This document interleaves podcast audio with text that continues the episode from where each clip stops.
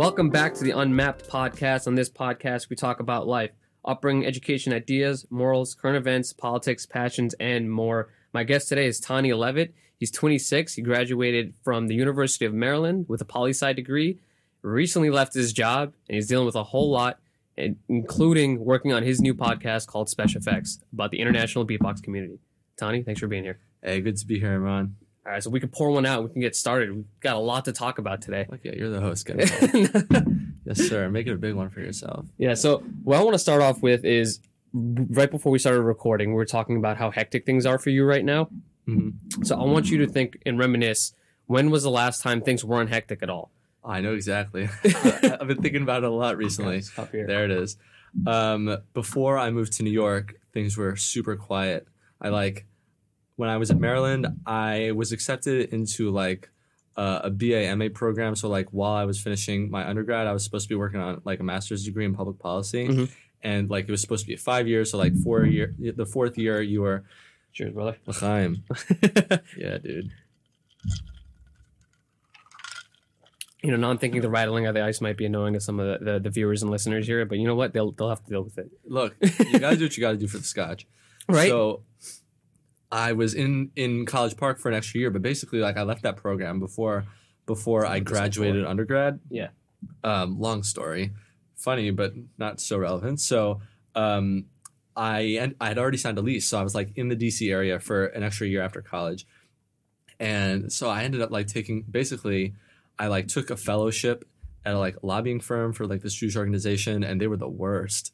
And and so after 3 months I bounced and the middle school where I used to be a student Mhm. was looking for like a Judaic studies teacher. And so like I just kind of took this job, like taught five classes of seventh and eighth grade. And it was crazy and super Jewish, but like super chill. And like I would work, I would go home, like I would grade, and like there was a gym in the school. I would the second school was over three forty five. I'd go straight to the gym, work out for like an hour and a half, go home and chill. Like Mhm. maybe grade, but like grading is chill, honestly right. and that was like really really low key and then i moved to new york and everything just really sped up That just sounds like New York, dude. New York is just that. When people say New York never sleeps, like it, it really is just how it is here.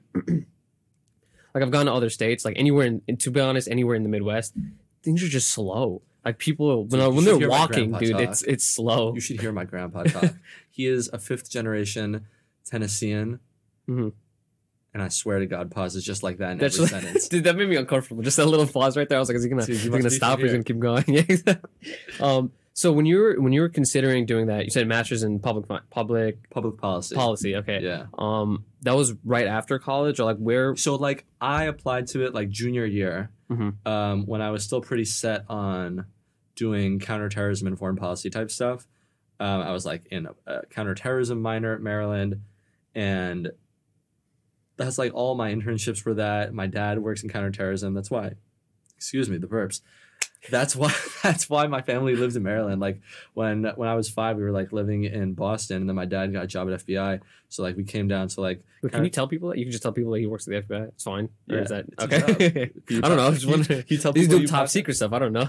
Well, at the time, we weren't allowed to know what he was working on. We just Okay. knew that it was like broadly speaking, you know, fighting terrorism. Mhm. Um, but like after the fact, like we kind of learned more about what he was doing.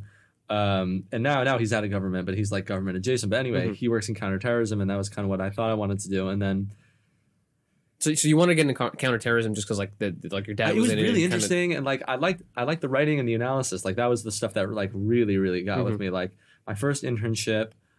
Oh, was it American Foreign Policy Council? And honestly, shout the fuck out to those guys. Do we swear here? yeah, you could. Of course, Okay, Becca cool. asked that too. I love how polite you guys are because you ask. But uh, yeah, dude, that makes better content. I, I Yeah, love, okay, I so they- they Christians. Shut the fuck out to American Foreign Policy Con- Con- uh, Council because that was the best internship I ever had. They Okay. invested so much in us and just like really like even though like we were there doing real work for them and it was really important that we did good work, they really really invested in like us and had us learn skills and do real Mhm. things. And um, there was a reason I wanted to tell you about this.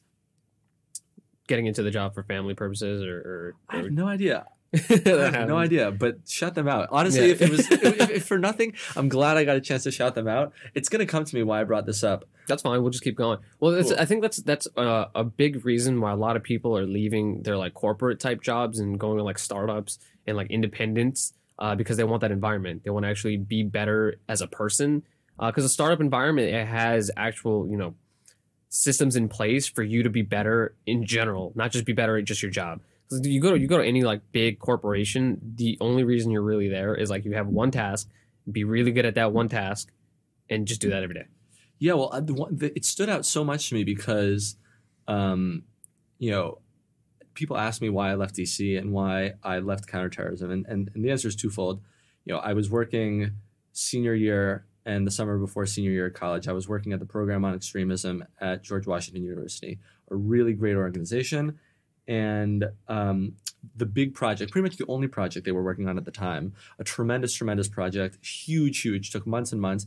ISIS in America, Mhm. mapping the presence of ISIS in America through social media, the dark web, uh, uh, law reports, court filings, all sorts of things, and they were mapping it in one project, right? Mhm. Putting it all together, organizing it, and I was working on that full time, basically, in, as well as being a student.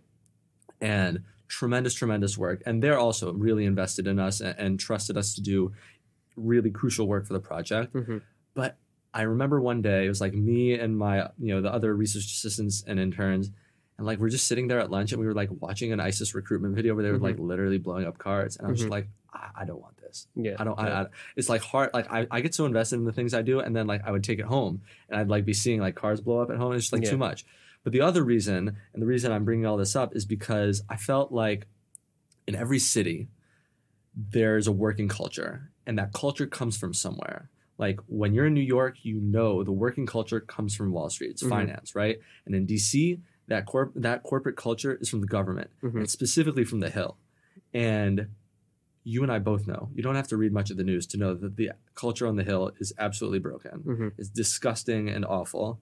And because of that, that internship at the American Foreign Policy Council stood out so much to me because it was the complete opposite of that, where like they were so invested in us. And even though they couldn't pay us, you know, because it was a small organization, they really paid us in life experience and work experience. Whereas like at most places in DC, I felt like the way they treated us during like applications and what me and my friends experienced as interns, it was just like you're just a pawn. Mhm. And you know, just like you were talking about, you know, off the mic, pawns are there to be sacrificed. Yeah, and seriously, and and that's why I felt like the culture was in DC, and I had to get out of there. And and I didn't know what exactly was I was going to do, but I was like, this is not it. Mhm. This is not it. Yeah, no, it's it's interesting because I think it's changing very drastically right now. Like what, what you're saying, the whole pawn idea. Like I remember there's this one line in my in my cover letter, and uh, or like my my biggest fear is that I just will end up a cog in the system. Is like I try my best to just do anything to avoid circumstances where that might happen. And I think more and more people are doing that. They're trying to get away from that and trying the be- irony though is I like really want that for myself. Like what I want is to like find a really good system and to be a cog in a really good system. Does that make sense? Like I want to be in a place that I believe in that is doing good work, and I don't need to be the guy there. I Mhm. don't need to be you know face emblazoned on the logo. Mhm. I don't need my name anywhere. I just want to know that I I'm participating in something real. Mhm. And But I think that's the difference there is that you want to actually have an impact. It's Yeah. like you want to be part of an organization that has an impact, and even though like you like you're saying like for for a looser loose term uh, cog, right? yeah, The way I'm using it, I think is a little different from the way you're using it. The way I'm using it is that like you can be replaced, right? So like you don't really have as much value to them as you as as uh as I think a person would like, in the fact that if you know you're not doing the best at your job, just that's it. Like they'll toss you out, right? I think for you, it's like you want to be a cog, but you want to actually provide value to them in the sense that like your opinion matters when you come to the to, to the table for a discussion. Like they want to hear everything that you have to say. Um, like Becca was talking about a position that she had, where she was working on a show, and for for podcasting, she was producing. I think it was a full time position, and uh, like when she like voiced her opinion or anything, like it wasn't really it never came to fruition. And one of the biggest reasons she ended up doing freelance post this job was that she wanted to make sure that her voice was still heard, that she actually had like you know something uh, to do at the position that she was at and make an impact in some sort. Um, so for you, I think for you, like it seems as though the organization as a whole is more of the important factor, and also playing a role within that. yeah. I mean, you know, it's very 2019 of me to say this, but the culture is crucial. You know? Yeah, no, it is. The thing is, I- I'm kind of sick of every single startup offering either coffee or beer on tap. It's like you have to have something else. Like it's, I mean, it's cool and all, but like that's always their selling point. Look, you know, I'm, I'm I'm not. I'm not gonna say. I'm not gonna say shit about coffee or beer or iced tea or whatever other beverage. In case I'm looking at you, Mr. Mike, Mr. Camera, right there. If anybody sees me and likes me, if they have a beverage that they want to put on tap for my podcast, Special Effects, talk to me. Right? I'm not. I'm not shitting on nobody right now because I'm looking for sponsors. Okay. so so anybody sees this, let the record reflect that I did not shit on any of you. yeah. If I shout on you, it means I don't want you sponsoring my pod. oh, oh. But if you do need to sponsor someone, he's there. He's there. Yeah, yeah, exactly. Um, but I, I mean, with the culture changing and all that, I think uh, it's it's definitely important in the fact that I think more people are seeking that that reason and purpose of like being at a job and, and caring about what they do. Because I think like my parents have, I mean, they're they're immigrants, right? They're first generation. Uh, I'm, I'm first generation born here. They have this mentality that you know all you have to do is you, you go like they want it for me go to college get a good job just stay there like make money and you know have a living. But i think more people are coming face to like i want what i do to have like weight and like reason and purpose behind it. Like Yeah, not just show up to show up. Hundred percent. I was like bugging out two weeks ago when we had a guest who kind of painted an uncertain picture about the future of podcasting Mhm. and and the radio business in general, and and it really bugged me out because I would really like to have a career, you know, in some sort of storytelling, be it audio or written. It's not so important to me, but like this is a huge part of being a journalist in 2019, this podcasting business, and it's so uncertain and it's never sure where you're going to get your next job and stuff. And that's that bugged me out. And Reinhardt, one of our classmates, he was like, you know, you could just get a job that you don't like and then do your other stuff on Mhm. the side. And like that didn't sit well with me. Like Why? that that's what I had like this past year. Mhm. And I was like working a job specifically because like they didn't have so much work for me. So like gave me the flexibility to work on my podcast and like my own personal stuff. But like bet- I still had to show up to that job nine to five Mhm. and I was working on something, my podcast, just working on like being in that space was effort for me to like be in a place that like I didn't want to be in Mhm. was effort and I exerted and then I would come home and I would okay now this is my time. I really want to work on my project and I'd end up working till like 11 o'clock. And it's like where's my life? Mhm. you know when am I when am I just gonna go happy hour? When am I you know well do, do you think a part of that that you know wanting well one is that having a job and also doing your side hustle is a security aspect of it. The reason you have your job is 100%. you got to pay the bills right?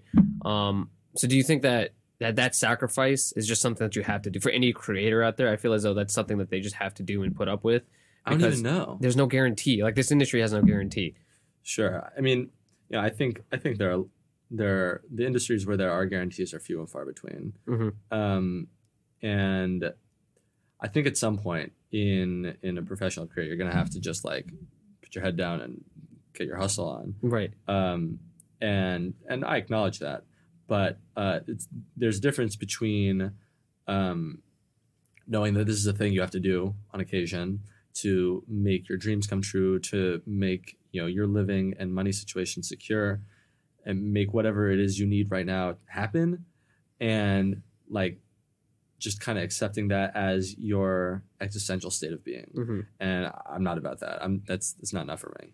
But I feel as though that concept, because like I was telling you again, like before we started recording, I went to the, the startup fair, right? Um, Tech Day in New York, which is like one of the biggest fairs in, in the U.S. And um, every person that I talked to there that was starting their own company, their own idea, their whatever that they were doing, um, I asked them because like I, I went on a whim, like I signed up yesterday, and I just wanted to see like what these people are doing because I want to do my own thing later on down the line. And I kept asking these people who had started these companies, like, you know, what was your method and how did you go about starting the process? And all of them were like, you just have to bootstrap for a long time, which is just Yeah, like sure. like you're not making any money. You're just putting the time in, and you're you're hoping and you're betting on yourself that in you know t- in time that it will come to fruition. Here's the something will happen. difference. Here's the difference. These people they want to do their own thing. Mhm. I don't. I don't feel that drive. Like I'd be happy to do my own thing. I think Mhm. I could do my own thing. It's fun, um, and you know, it could be really cool and empowering. And Mhm. that's kind of what we're doing right now with with our podcasts. But I think long term, I don't. That's not what I see, view for myself. But I still feel like in order to get into this industry, this podcasting industry, you have to do the same thing as if you were you were doing it for yourself. Even if all you just want to do is work for the New York Times, to work for Gimlet, hmm to just be noticed, like good enough to be noticed by a regular place, not to to change the game, not to throw a monkey wrench into the system, just to like show up and be like, hey, I, I'm, I'm someone that you Right. might you might be interested in. You know, I feel like you have to do that bootstrapping that you know usually one would associate with kind of moving away from the mainstream. And I feel like in the mainstream, in this industry in particular, you kind of have to do that same thing. It's just like I'm rolling my eyes for those of you who aren't watching. Yeah, yeah. well, so it seems like so your your kind of methodology for creating special effects and like the podcast is more of a way to get yourself into the industry, 100%. right? So kind of like proving that you know what you're doing and you know how to do all of these th- these things that go into creating a, a successful show, and then use that as a way of like adding to your resume so that you can actually end up in a career doing this for someone else. Absolutely. But but don't you think that just by the fact that you're starting your own independent show, right? Like that shows that you would prefer not like that would be the end all, like that's your ev- inevitable goal, but you would prefer doing something on your own. no, not at all. Really? like i i before i got into this fellowship this audio podcasting fellowship at stony brook and shout out to kathy and tony and frank these legends who really made Legends, amazing thing yeah. possible for us um, before i uh, applied and got into this fellowship i probably applied to like 150 journalism jobs and Mhm. didn't hear back from a single one and and that's what i want to do. And i think all the skills that you need for a journalism job i have them i've done them. You know in in think tank world which is where my all my internships in college were and all my classwork were geared towards all you do is research and write. That's what journalism is finding a story telling a relevant story telling it in a way that people will find engaging. All that i've done. I've written op-eds before i've written mm-hmm. long form before i've you know done research before but without like a line that says new york times npr you know something like that i don't think i'm, I'm going to get noticed.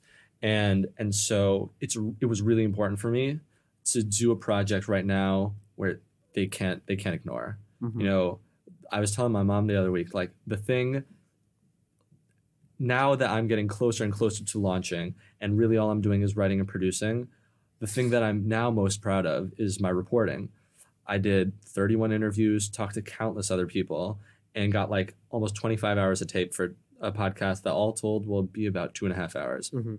and I got that all up and down the East Coast. I got people from Europe, and reporting.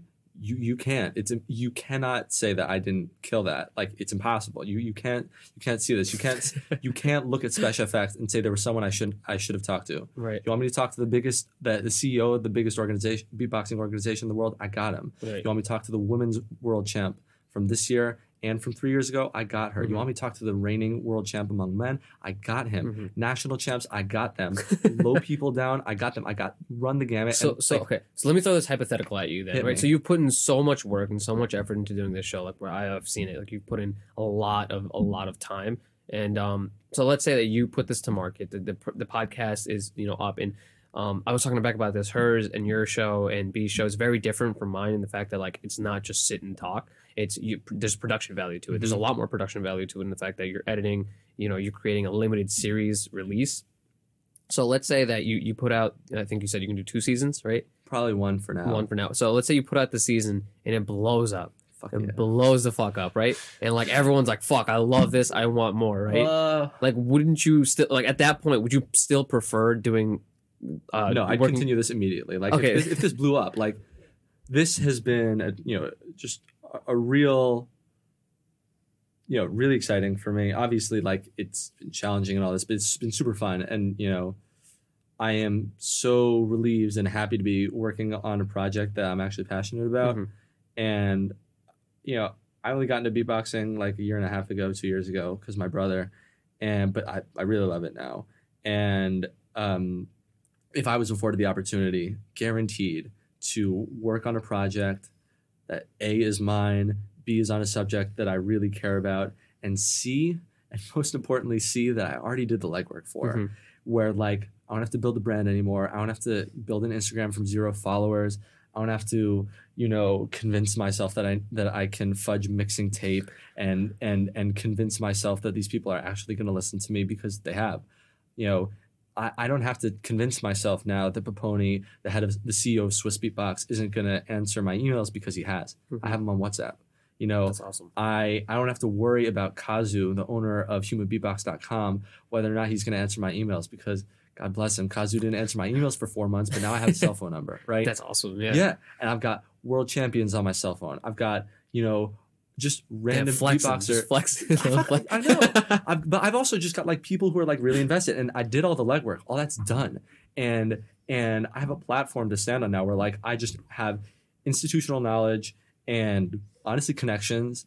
And if you know if the money was there, absolutely I'd continue this. Mhm. And and honestly, I think that you know, given the state of podcasting, given the state of the beatboxing community, um, I think you know if somehow by the grace of God uh, this you know gets a, a decent following, I think someone would want to buy it, Mhm.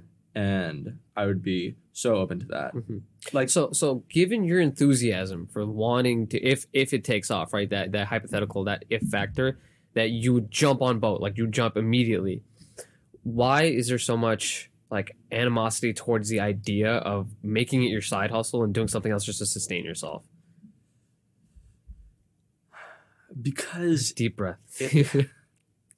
this past year, like physically and emotionally, has been, I mean, just incredibly hard. yeah. um I hadn't it's so funny, this is really random, but I, I hadn't weighed myself in like ages. I lost 10 pounds this year. Damn.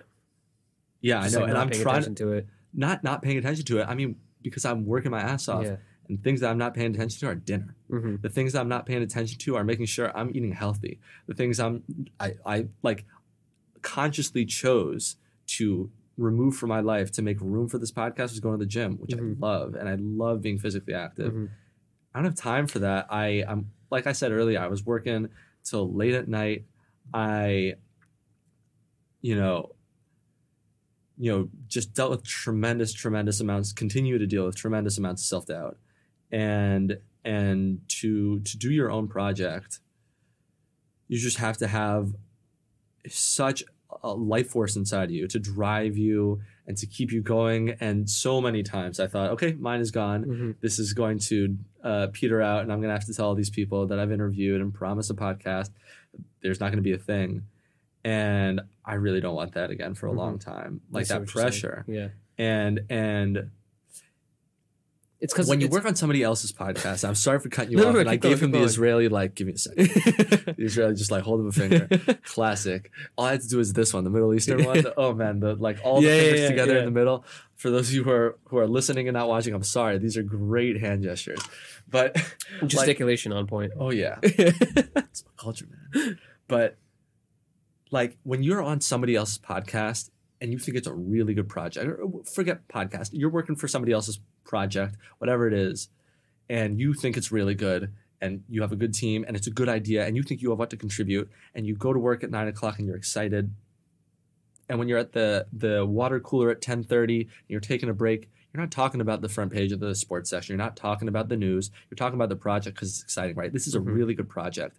Even so at five o'clock you go home. Hmm and you can breathe and you can sleep easy knowing that you contributed to a good thing hmm when i've been working on this project There's never an off switch. i don't sleep yeah. I don't there's never an sleep. Like this week, I there were three nights where like lights off, eleven thirty, and I was up at two o'clock thinking about marketing for my project.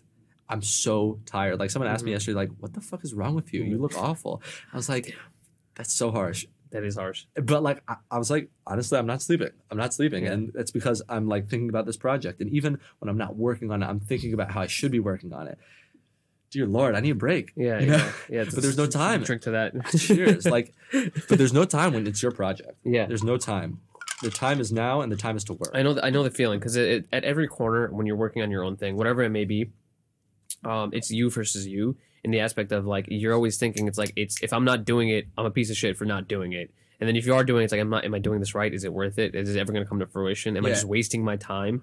And am, am I being a bad friend for working on my thing full time? And every time someone asks me to go to happy hour or just to play catch or play ball, like I say no because I got a podcast. I'm not Mhm. being a good friend. But when I'm being a good friend, it's like, well, really, I should be working right now. Like this, Mm-hmm. you know, these contradictory thoughts that are both unreasonable, but you have that because you want these things for yourself. Mhm. That you versus you is a great metaphor. Yeah. Well, the thing is, the, the the big reason why I think I can really I can respect that taking it out slowly, making sure it doesn't go on the mic. Um, the reason I can really relate to that is that again, like I graduated from college last year. I was a math major, and I, I you know, coming from my family, was expected to you know do a full time job, go right into a you know great position, and just work. And as Sounds soon like your as family wanted you to be an actuary. Oh yeah, hundred percent, hundred percent. That or like uh, uh, somewhere in like banking or just anything in general that was secure, right? So like the idea to them that that I'm doing something anything independent doesn't make sense to them. Um, also because they don't really know what I'm doing. So like when they do, if this ever takes off and they find out, they're gonna be like, "Whoa, like, what the fuck were you doing this whole time? This is what you were doing this whole time." Um, because I can't, I can't like really explain it to them because they'll never understand it. They don't. What if? They, what if they listened?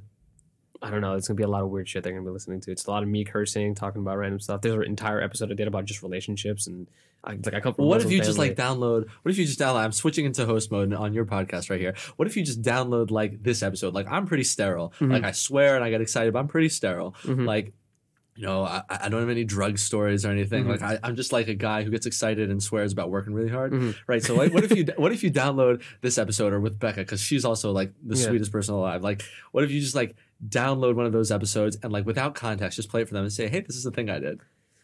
No, they still wouldn't understand it because this is the thing with them. Like they don't think that that anything without structure is feasible to turn into anything that, that has that, that has value. Like they, they don't understand that that landscape of the economy. And like I don't have any like I'm not like mad at them for this or I, I don't you know you know feel like, I never feel you know angry in any way that they have those opinions because that's like all they know. They don't know that the economy right now and the way that it works is that there's a lot of independent people out there just doing things right? Like if I tried to explain to them what YouTube money is, they wouldn't like what? Like you just make videos, you put them online, and you make money. They'd be like, "What the fuck? That doesn't make any sense. You just fucking what are you doing? Drugs? Like what's, what's going on here?"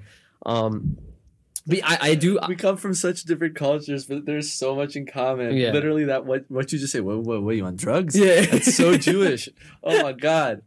Um, Okay, so so, what would would, would you want to go banking or economics? economics. Oh oh, you want you want to write stories? Okay, you do drugs. That's like literally classic. That's literally classic.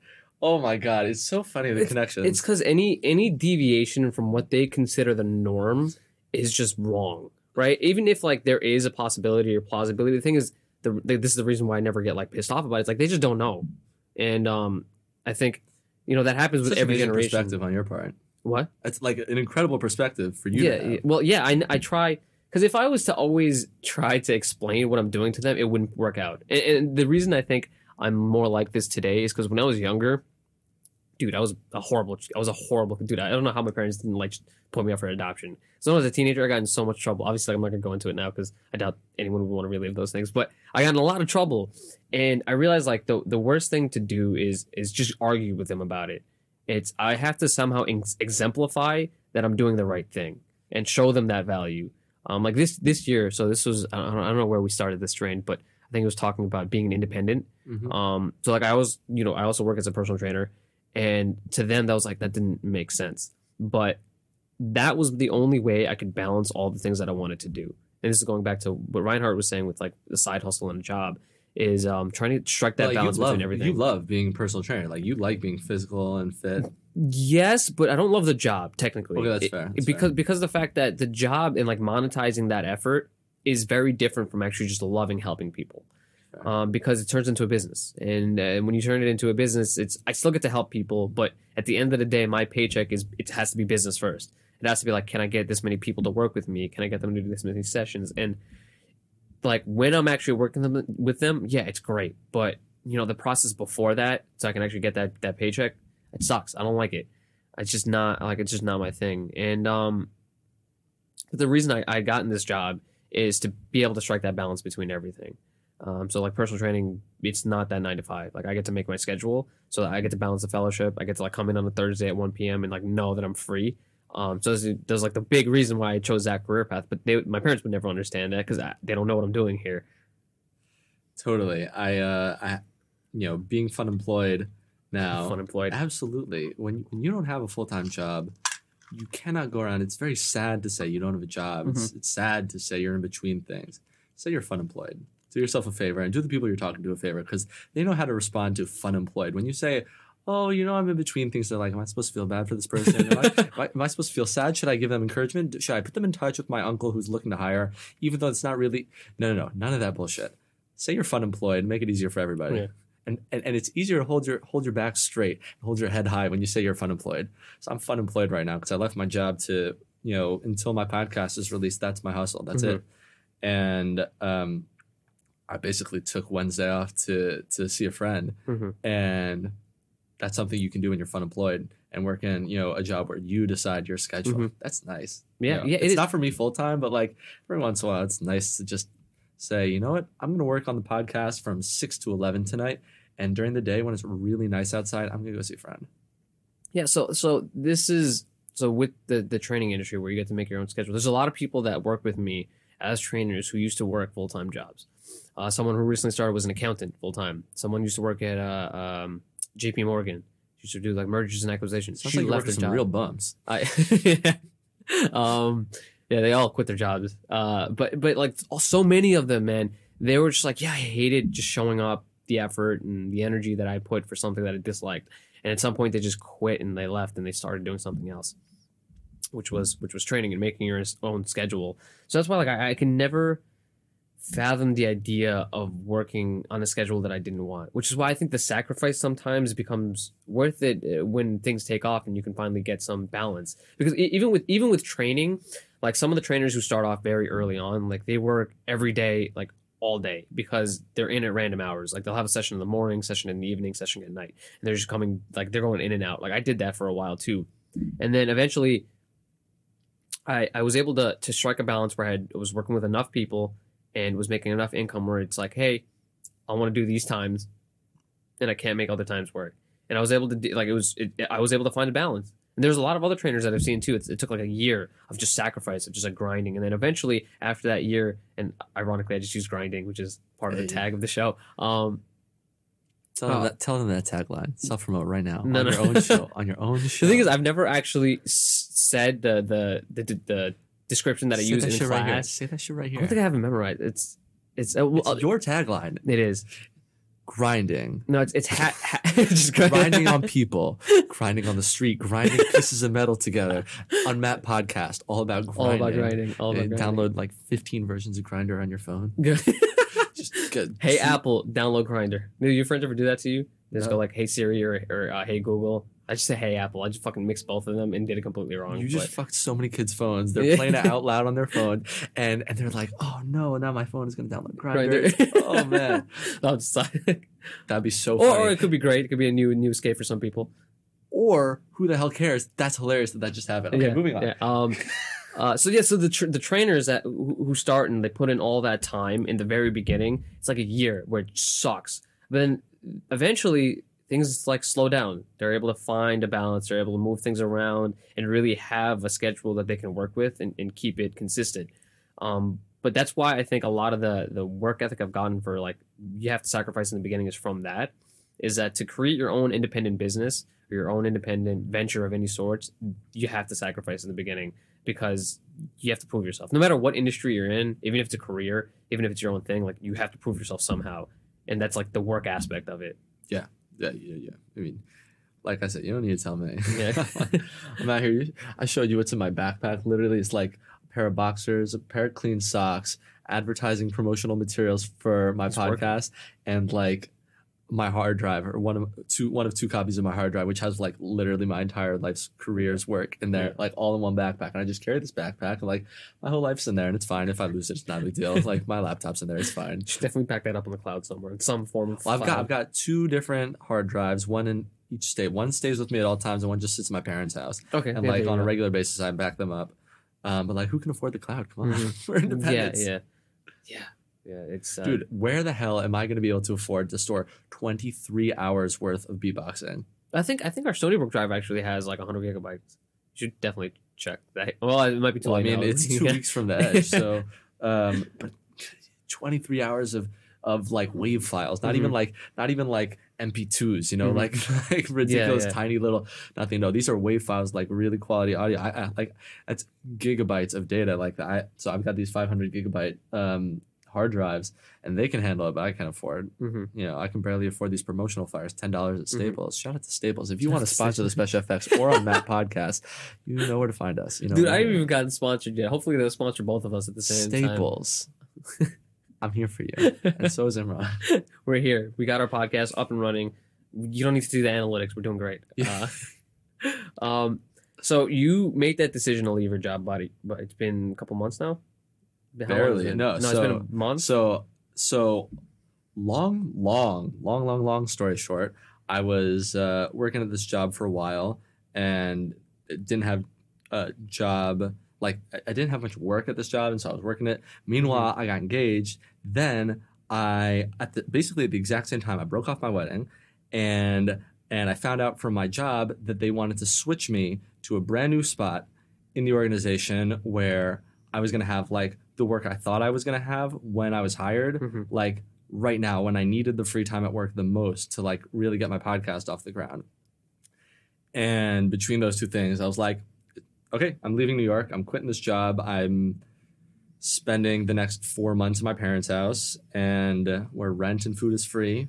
God bless my parents. Like, really, literally, literally, literally, if I had enough words to thank my parents, I'd be dead Mhm. for spending that time thanking them. yeah, but I feel the same. um, and you know, just working on this uh, full time. So I only quit my job. What's today? May 2nd Mhm. Shira Bazian's birthday. If Shira, if you're listening to this, happy birthday. Um, no way. We haven't spoken in ages. But uh, um, but it's May second. I left my job like my wedding was supposed to be March 31st. So like I left my job like then. Like I think April 1st I left my job. Mm-hmm. So like it's been like a month. Yeah, no time. No mm-hmm. time at all. So, okay, never mind. Yeah, it's only been it's, it's only been that one month. yeah, you can like cut out all that garbage that I just spewed. You can just say, Yeah, it's only been a month. No, no, no. well, this is the thing. We don't do editing on the Unmapped. I know, I know, it's crazy. It's uh well Tony G always like I told I talked to Beck about this in the last one too like the, the the difference between a narrative yeah there's more production value but that paragraph that you just went into I feel like that's more important than fucking the rant like, you know, the like what goes on in your head even Simmons edits this shit. who Bill Simmons? oh yeah well yeah I know but I don't know I I don't like editing I don't know there's something about it I just don't like I actually got really into editing. I, I was two days ago, yesterday, I forget already. All the days. I don't sleep, so all the days seem like the same day. And and because I don't have structure in my day, like every day just feels like the same. I Mhm. go up to the office, get work done, go down, I need to change the scenery, go to the den, sit on the couch, work, more work, go on the porch, more work. Anyway, uh, one of the days recently, I was like doing an edit and like it was sick and I freaked out. I like mixed these like three different disparate things. It sounds seamless. It sounds like it, literally I recorded it all at once. Mhm. And I freaked out. Like, you don't like that? I okay so it's cool to me but one there's so much time involved in it Yes. which is again really difficult for the side hustle aspect of it. And two, I like this form a lot more. Like long form in general for me, it's because probably because like all the podcasts I listen to are this format, and I just I, I like them more and I enjoy, enjoy them more. And the art form of it to to me is just more intriguing. Like I listened to um Logic was on H the H three podcast, Oh, yeah. right? So he was on there. I listened to that first, There's right? a Logic story on special effects if anybody likes Yeah. Logic. True story. I'll have links to everything. We'll do we'll do a full shout out at the very end. Hell yeah. Um, So so I should stop self promoting or should I just keep making no, mistakes no, right ev- just shoot them in every once in a while, and then we'll do a big one at the end. Um, but uh, so I'm so such lo- a clown. I'm such a clown. I'm sorry. I'm bringing fine. such clownship onto your podcast. It's that's what we need podcast. here. Uh, so so Logic was on the, the H three podcast, and the H three podcast is long form, right? So they sit down, they talk for an hour and a half. He tells all the stories about his mom, you know, being biracial because he always talks about that. Uh, you know, all the different things that went into his upbringing and his career. You know, he lived like 20 minutes from me. Really? I don't know. Shout out Gaithersburg. Shout out the 301, Where where is that? Maryland. Like right, right north of DC. Okay. Damn. That's crazy. Um, but I listened to that and I got his story and it was like seamless, like that hour and a half, like or it was two hours, whatever it was, went by like it was nothing. then Logic on the same week was also on How I Built This with Guy Raz. Really? And that that yeah, which is weird because I was like, he didn't build he te- technically he built something, but it wasn't like a business. And it just said like Logic, like that was his brand. And I was like, this isn't really the same thing, but but whatever. Um, that be, that being aside, that show was very edited, right? So it was NPR style, yeah, yeah. sound effects, you know, Guy Raz narrating in between. And I heard everything that Logic had said already on the H3 podcast. He basically regurgitated everything on, on this podcast, right? Which obviously that happens when you're, you're on a lot of different media forms. But with the editing, I was like, this is such a shittier story with um there's two. This is such a shittier story with all the edits and everything in Wanna clean the between. water first. Uh yeah, me No, just drink it. Yeah. There you go. Now I have ice. People are just gonna hear the ice. There you go. Well, you can hear that nice little pour. While you're chewing, I'll tell a story. So when I was in college, when I was in college at Maryland, I'm I'm an Orthodox Jew, and there's a tradition among Orthodox Jews to have this thing called Kiddush Club. Mhm. Kiddush is like basically like a communal dessert after services on Shabbat, and like Kiddush Club is like a douchey exclusive version where like traditionally men, but like generally speaking people, um, will disappear in the middle of the service and like drink whiskey um, and in many communities it's like a scourge because like the rabbi gets annoyed because like people are disappearing during the service. And sometimes it's even during the rabbi's speech and that's super obnoxious. So at maryland what we would do is like after services like during the regular kiddush we would have kiddush club on the side. Mhm. and i was kiddush club president. And kiddush club all you did was uh, we would make the blessing over over the whiskey the to sanctify the day the shabbat. And then we had two rules. Only eat the Triscuits as a chaser for the shot, and every shot comes with uh, a short, uh, short little idea from this week's Torah portion, right? Mhm. And we would have a handle of eh, whiskey, Okay. and then a bottle of something nice, and occasionally some food, always Triscuits. And I was Kiddush Club president for a year, and so this this pouring the whiskey, making sure we're facilitating the bottle nicely throughout an hour or so during conversation. This is very normal to me Mhm. uh, and Kiddush Club is legendary, man. They have at the end of the year. I'm completely hijacking this because Kiddush Club is worth talking mm-hmm. about. Yeah, go for it. At the end of the year, like two weeks before the end of the, the second semester, the spring semester, they have Kiddush Club luncheon, which is just a shit show, where it's like everything to the nth degree. Everyone's hammered, and they tr- pass down the Kiddush Club presidency from the two people who are this year to the two people who will be next next year. My brother is a freshman at Maryland this year. Shout out Yona. And he, he side note, he's the one who got me into beatboxing. So really, none of this would be possible without him. So mm-hmm. really, shout out to him. But he came up to me last night, literally last night, and says to me, "Kiddush Club luncheon is on this Shabbat. How do I not die?"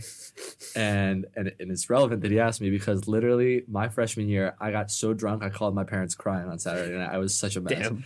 It was brutal. I was like sitting in the middle of the Hillel, vomiting into a trash can for like hours. Damn. Legendary, dude. Everyone has a memory like that. Dude.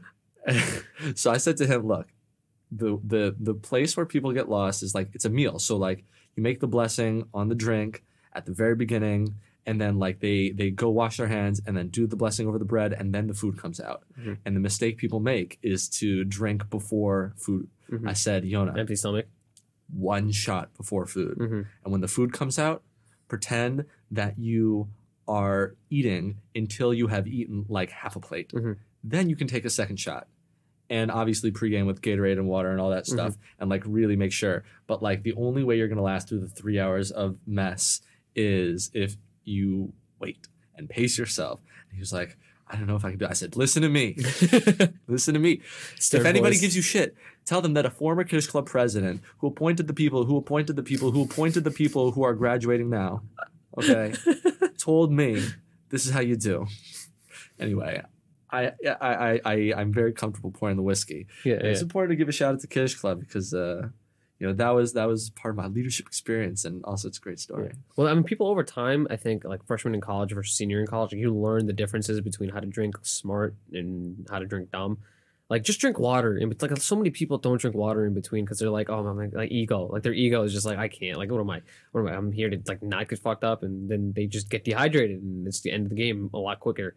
Um, I, I- find And Kiddush luncheon's outside in May. Mhm. So like if you're not drinking water, like even if without the whiskey, you're you can get it thirsty.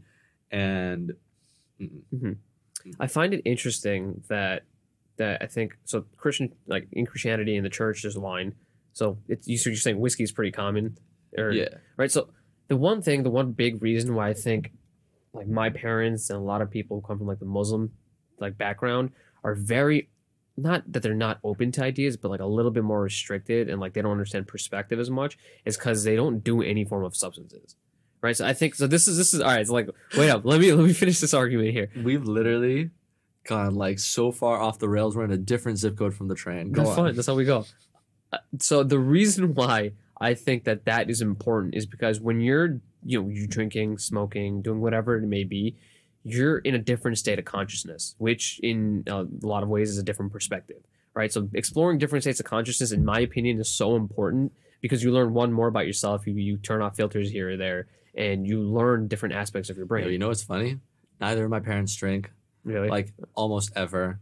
My parents have literally both of them never smoked a single thing. Like my parents like they certainly weren't encouraging it, but like Mhm. they've been very chill. And I don't know like what I did to get so Mhm. lucky, but like I literally took the, this is my dad's bottle. I just Mhm. took it from him. Damn! Shout out to your dad. yeah, shout out to Matt. oh man, that's funny. So, um, but yeah, I think I think the reason why I I think certain substances they're, they're important is that one humans love being in different states of mind. Right now, you're just analyzing your scotch. You're just like, damn.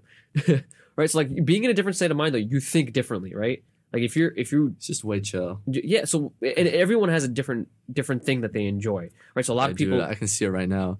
Only like a small, dimly lit light, really deep couch where like you sink in and like your legs are slightly above your waist, like your knees are above your waist because you're so deep in this couch. like a beanbag almost. Not quite a beanbag, but that kind of Okay. vibe.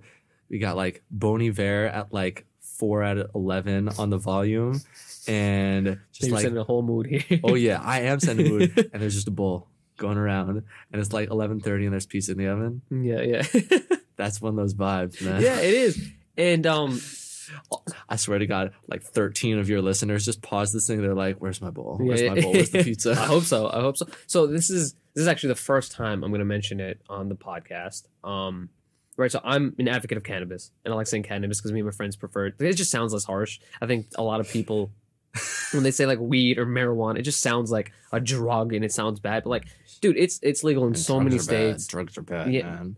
Dude, Nixon, he got us. He got us with that. Um, but there there are so many. Um, so casual. What? It's Uh, I mean, it wa- I mean, the the the campaign that he had was against right, him No, and, you're and not wrong. You're and, not wrong. um, I'm just saying it was Nate- it was very casual the way you just slipped that in there. Like, yeah, fucking Nixon. no. Well, I mean, listen, there's reasons, right? There's reasons, but um, was it? Uh, they they were the first to to bring it to the home. Uh, was it Nancy? Um, if I'm, I'm not Nixon. Um, That was I'm sorry, Reagan. Reagan. Right, I meant Reagan, not Nixon. Um, uh, Nancy, Nancy uh, Reagan was the one that brought the the war on drugs to home.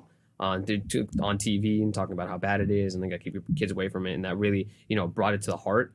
Um, Yeah, but if it weren't for Nancy Reagan, your parents would still be not down with you to smoke. Well, I mean, my parents would never be down with anything either way, because again, the the the that's just culturally and religiously why. But uh, there's so much stigma to talking about it. But I think that's opened up a lot just in like the last ten years, and this is the first time I've mentioned it. Because dude, even on my walk here, I saw a big billboard, giant billboard for weed maps, and they're like in 2018. What is weed maps? Um, I think uh, it just shows you like where different locations are for for yeah. Dude. Um, but it, it was saying how in 2018, uh, over a billion dollars of tax revenue was from from cannabis. Holy Right. cow. It's insane. I mean, there's a giant market for it. People love it, and um, It's better than half the prescription drugs that we're using. yeah, that, that's that, that's what I'm saying. Is is that there's so many things out there that people can take and do, and it's it's so much worse, right? So that's why this, this is actually the first time I'm mentioning it, but.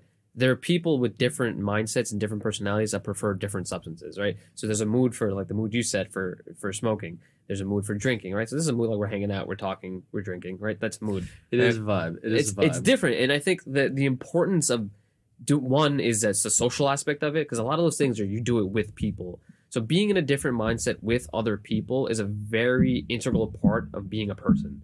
and for me, it um, is often like one of the times when I feel most connected religiously. Mhm. Like I consider myself I'm going to use a Jewish word, a very from Jew. From is like from F R U M. Okay. It's like I didn't even know if it's a real word in Yiddish, let Mhm. alone in English. But from basically means like observant, follows the Mhm. follows Jewish law. So what's the what's the difference between from and I, I think Hasidic Jew? A lot of people say From is from is not a real thing. Okay. From from is like like a slang word almost, like Okay, a. Jewish slang. Like Hasidic is like okay, if you're Hasidic, it means you have that the, the, like the Oh, yeah. chutzpah. fuck yeah, man. Right, right, man. You know, um, if you're Hasidic, like that's that's a thing. Like you can trace your religious uh, your religious identity back to the 1600s and the Baal Shem Tov. Like that's that's a thing. From just means like you're observant, Mhm. and like for a lot of people that means like Orthodox. But for me, that just means that whatever type of Jewish or honestly any sort of religious you are, you are like connected and regularly participating. Mhm. And that's a personal thing. Uh, I know most people don't use the word from like that, but like for me, part of my religious experience is like just chilling with some friends, like having some alcohol, Mhm. like singing some Jewish songs, sharing a word or two about whatever is relevant, like in the calendar Mhm. or in, in the Torah portion. And like that just like a lot I feel like a lot of times like being religious is very uh cumbersome and Mhm. like burdening or like is a it, like a weight on your shoulders and when it's just like being chill and like remembering like being religious is like just part of who you are Mhm. like that's really cool and and and a huge part of that existence for me is you know not every time in fact most of the time not like this but like sometimes with alcohol and i just think that's like really connected in my head especially with whiskey Yeah. if I'm being Well, I think I think a big part of religion and why religion entices so many people and why I think it's a great thing. Like I'm not a religious person, but I still believe in religion as a concept. Um, because I like I've gone to like like on Fridays we have uh, Juma prayer, uh, which is like a very Juma, of course yeah yeah and um. I go, you know, every once in a while, if I ever the time, I always go. I take my brother with me, and my brother is even less religious than me because he's 14 and he's angsty, right? So he doesn't want to do shit. And he was never like when I was younger. I Can was you not use that word haram dude i feel like so many more people should use the word Haram, haram, it's yeah. such a good word Yeah, it is. It's just like it's just the evil, the wrongdoing. Um, but it is not. It doesn't sound as like heavy. Um, No, but also it's just like yeah, comes with that like that looking down disappointment. yeah. yes the- exactly the disappointment is exactly where i was looking Yeah. for Uh, so like I take him, I take him to Friday prayers, and when I go to Friday prayers, like I'm like uh, I, I'm I'm more I'd say on the lines of like agnostic, where I'm like not sure. I know that's like a cop out, and a lot of people get like, oh, like you just fucking you don't want to commit to anything, whatever. But when I go, I think one of the biggest values you get from going to something of that sort is the people around you. You, everyone's there for the same reason. Everyone has the same mentality. A lot of them have similar backgrounds, and all of them are there with this same kind of feeling right? So like there's one feeling that I get when everyone's praying is like no one knows like what's going on. Like like they're just like you know there's there's this this just unknowing of being human, right? Like you think it- the thing is this is going to be very meta is that you think about space, you think about all the things that's going on in the world, you think about our history, you think like just everything, right? It's fucking weird. Like we're just joking man no, I was yeah, it's just fucking weird being a person, right? So I think when you're in that environment, you're with more people who are like, we also don't know. Right? And this could fucking it's tied this right back to the podcast. It's like there's yeah. so many people. what a host what There- a host wow the godless there's there's so many people who don't know. And I think there's a, an affirmation and you can feel more confident in not knowing if you know that there's other people in that same scenario. That you don't have to be the only one in the boat alone. Because when you're in a boat alone, it's way scarier than if you're, you know, in a boat with a bunch of people and you're all drowning. I mean, the, the nice th- that's one of the best things about this class, honestly, is each of us Being around everyone else is doing, doing our first project, our first thing. A lot of us have never done real audio editing before. Certainly, most of us have not done marketing on the scale that we need to for this project before. Fundraise or um, you know just go up to random people, shake their hand, and say, you know, will you be a guest on my podcast? Mhm. go up to other people, shake their hand, and say, "Will you listen to my Mm-hmm. podcast? Give me feedback." You know, all this stuff. So many firsts and difficult firsts. It's not. It's not like the first time you change from like boxers to boxer briefs. Like that's a first. And then there's like putting yourself out. Dude, box briefs are so much better. Dude, I go back and forth. You get go back and you just get so Trying much what am I wearing today? support. We've got briefs on today. Nah, I'm always Um, boxer briefs. I can't. I I can't. go go. chetzi chetzi. No, that's half and half. That's, that's, Chetzi, that's. Hebrew. Chetzi chetzi is half and half in Hebrew, and like these words just flow out of my mouth. Anyway, like you know, the, the, there's a decision to make you know boxer briefs for boxers, but the Mhm. decision to say no, I'm gonna put myself out there and say I'm working on this thing. Can you Mhm. help me? I'm working on this thing. Will you do it with me? You know, to to be doing that by yourself is stressful. You know, soon after I came to New York. I wasn't really thinking about the podcasting thing. I was really just thinking about sports journalism, which I still think a lot about. Um, and without anybody and without any suggestions, I just I bought a ticket to Florida to Orlando, and I went to MLB baseball's winter meetings. Mhm. The winter meetings are interesting because um, there are very few players there. It's basically like a media orgy, and like a lot of front office types are there, but the front office types never make any appearances. They like everybody gets a suite in the same hotel and they just text each other. Um, exactly, but like as a and on the side of everything else, they have a job fair for people who want to work in baseball, and it's basically Mhm. minor league teams hiring people. And so nominally, I was part of that, but like I was just sleuting myself out to all these these uh, media folks, Mhm. and I had no one to just sit at the bar with and say, "Wow, how's this going for you? How's this going for me?" It was stressful. I found myself sitting by myself a lot, and like I was going up to these people who I've been reading or watching on TV literally for uh, 10 years of my life. Mhm. People who I worship, Ken Rosenthal, Greg Amsinger. I mean, like these people who like literally are a part of my life, even though they don't know me. Mhm. And I'm going to say, please help me, you know, be better at this so I can do eventually what you do. Mhm. And to do that by myself was just beyond anxious and stressful and incredibly rewarding when when they, they took the time to speak with me and I'm incredibly thankful for that. But um, to be able to do that with other people in this in this forum, it's a game changer. And you know, like I, I really feel, you know, close with you and some of my other classmates and like and it's just a game changer to be, you know, each of us are working on our own project, but we're not alone. Mhm. You have support Yeah. in some form or way. You have someone there to bounce an idea off of, or, or bounce you know, just conversation off of, and kind of empty the mind. Because it's if you let your mind, and this is uh, this kind of goes back in the you versus you thing that we talked about earlier. Mhm. If you're in your mind constantly, there's no one to tell you where you should stop, because you can just keep going. And um, Nothing's ever perfect. exactly, exactly. But you know, in your mind, you're just you're It just needs to be perfect. This is my Yeah, baby. exactly This is my life. Exactly. They're going to judge me on this. It Yeah. needs to be perfect. Perfect doesn't exist. Yeah, exactly. And um, so I have I have a, a friend who moved to Kansas City. I, I talked to you about him before. Mhm. Um, and he he moved out there for baseball. He does analytics for the Kansas City Royals, and um, he's there alone, right? And I remember talking to him like a couple of weeks ago, and he was just like, I could tell he was like low, like he's always working. He's always just like on the job. He's always he's doing coding, and it's rough. It's a it's a difficult job because analytics in baseball, you you you would know, is like no one really respects that yet. It's not really as you know fruitful as it Well, should. it depends be. on the It organization. depends. Yeah, that's true. But the smaller scale organizations don't really budget much for it, and um, it's at least in his his uh, kind of situation, it's him and one other person. That's really it. And um, like I was talking to him, and I could feel like he was just lower energy. But he, like I, I would feel the same way. Like I always think like he's out there alone. Like yeah, like I talked to him. Two people is not enough of a team. Well, that's that's one, and, and just more than that is like he you know he goes to work, and then he goes to his apartment, and then like he goes to the gym. It's just him though. Yeah. It's just him the whole time. Who are like- you going to have pizza with? Yeah, exact, exact, dude. You gotta ha- like sitting down, having pizza, and just like shooting the shit with someone. Like that is such a load off the mind because you're not thinking about anything other than that conversation at that very moment. And it's like you don't, you you don't have to deal with all the bullshit by yourself. Mm-hmm. Um, it, you know, when I was working in this this nonprofit job, while concurrently while I was doing the podcast, one of the nice things is one of my best friends.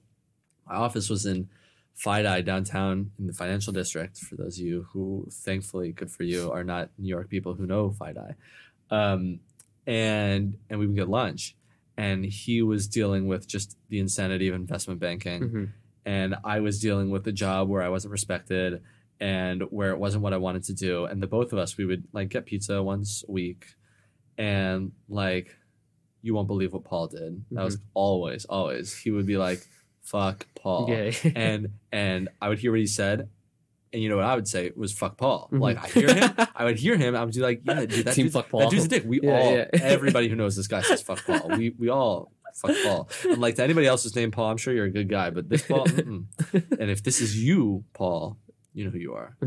But you know, he would say "fuck Paul," and I would say, "Yo, you won't believe." Literally, I identified a huge problem in my organization, hmm and then presented a solution. And they said, "We don't have time for this right now." hmm Could save them millions, raise millions. And I was working at a nonprofit. These millions would go to people who are underprivileged, people who don't know how to read, people whose parents survived the Holocaust, people who desperately need food, people whose houses were destroyed in natural disasters. That's that's where this money was going. Right. And they were saying, no, we don't have time for that. And and each of us got to deal with that together, you know?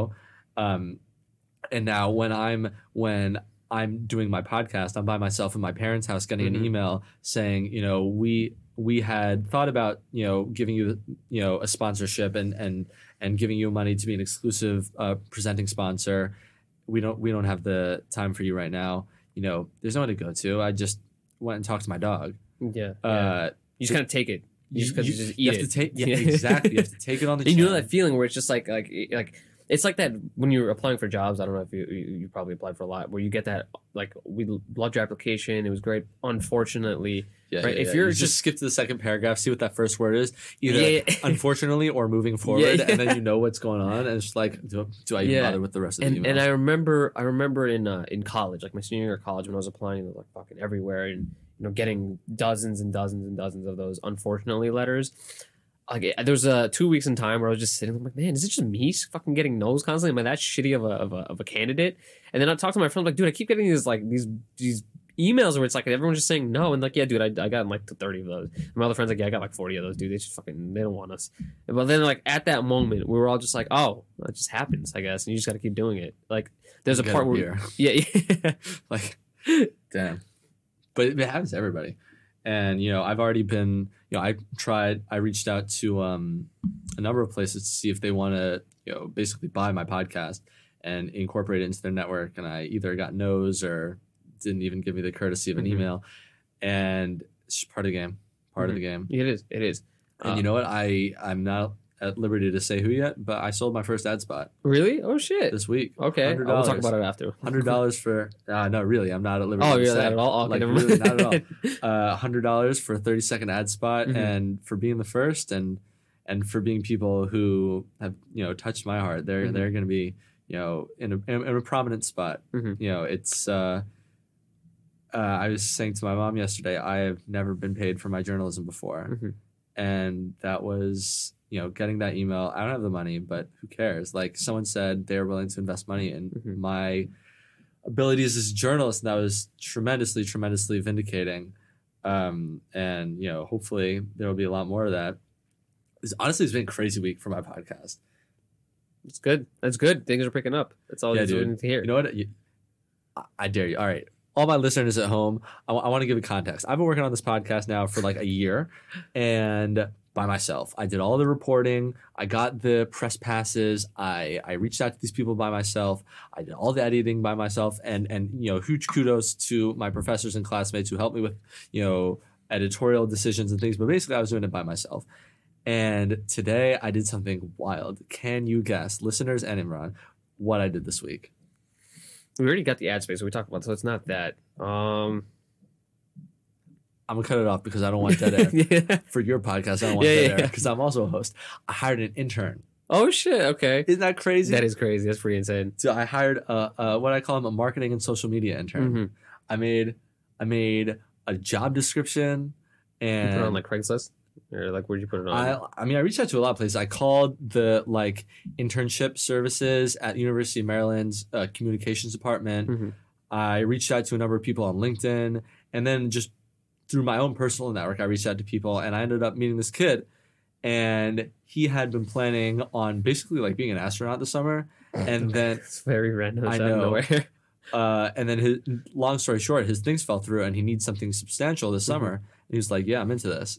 Let's do it." That's awesome. So like I told him like there's no money for me, let alone you. Mhm. But like I promise you, like I've written letters of recommendation before. I'll get you. Like you do me good work, and I'll do right by you. I promise. And more than that, like you know, in in the job listing that I wrote and sent out to people as part of my just you know blind reaching out, I said when I was in college, I went through a number of bullshit internships where I didn't feel valued and the work I was doing was bullshit and it was literally just like drudge work so that Mhm. somebody else could do the real stuff.